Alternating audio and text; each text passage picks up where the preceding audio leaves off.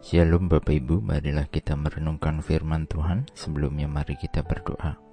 Kami hendak merenungkan firman-Mu Tuhan. Pimpinlah kami senantiasa. Di dalam Tuhan Yesus kami berdoa dan bersyukur. Amin. Bacaan saat ini diambil dari Yeremia 32 ayat 27. Yeremia 32 ayat 27. Sesungguhnya akulah Tuhan Allah segala makhluk Adakah sesuatu apa pun yang mustahil untukku?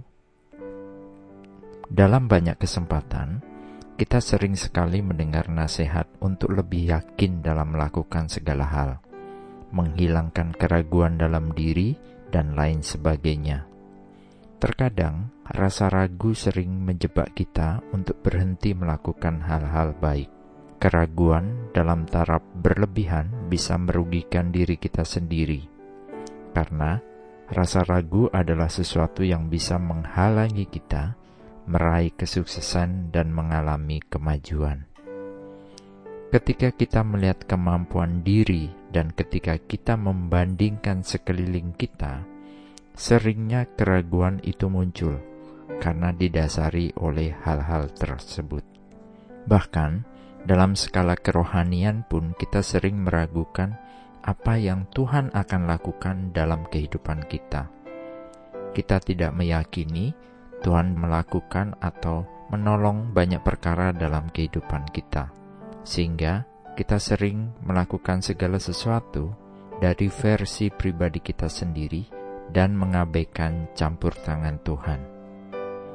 Beberapa tokoh dalam Alkitab memiliki kisah keraguan tentang apa yang akan Tuhan lakukan dalam mewujudkan rencana-rencana Tuhan.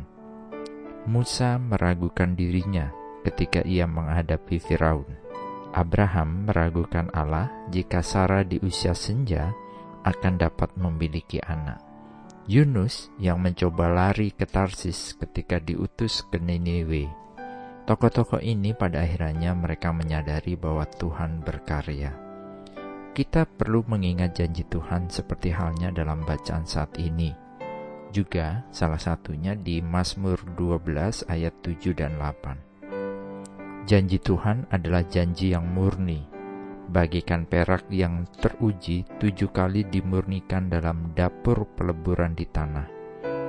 Engkau Tuhan yang akan menepatinya.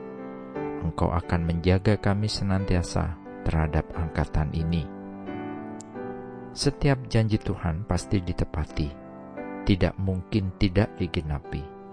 Seringkali janji Tuhan tidak terlaksana dalam hidup kita, bukan karena Tuhan lalai, namun manusialah yang tidak percaya pada janji-janjinya. Kita harus mengakhiri keraguan dengan memfokuskan diri pada komitmen Allah yang telah membuktikan dirinya setia dan bahwa dia akan menggenapi janjinya. Firman Allah menjanjikan masa depan yang penuh berkat bagi semua orang yang percaya kepada Kristus. Kita dapat mengandalkan firman-Nya sekalipun kita tidak tahu cara Tuhan yang ajaib. Oleh karenanya, supaya kita tidak ragu, kita perlu pertama mengenal Tuhan dengan terus-menerus mencari kebenaran yang telah diajarkannya. Kedua, percaya akan janjinya dengan mengerti firman-firmannya. Ketiga, bahwa ada waktu Tuhan untuk menggenapi. Salah satunya kita diingatkan dari kisah Abraham. Tuhan menggenapi walau Sarah telah lanjut usianya.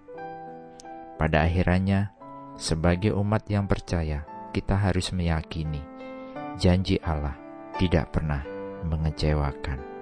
Amin. Mari kita berdoa. Bapa Surgawi, terima kasih melalui setiap firman yang disampaikan, kami senantiasa diingatkan bahwa tidak ada yang mustahil bagi Tuhan. Kami rindu terus-menerus mengandalkan Tuhan dan menyertakan Tuhan dalam setiap aktivitas kami. Karena Tuhanlah sumber pertolongan kami, janganlah ada keraguan dalam hati kami. Dalam nama Tuhan Yesus kami berdoa dan memohon. Amin. Tuhan Yesus memberkati. Shalom.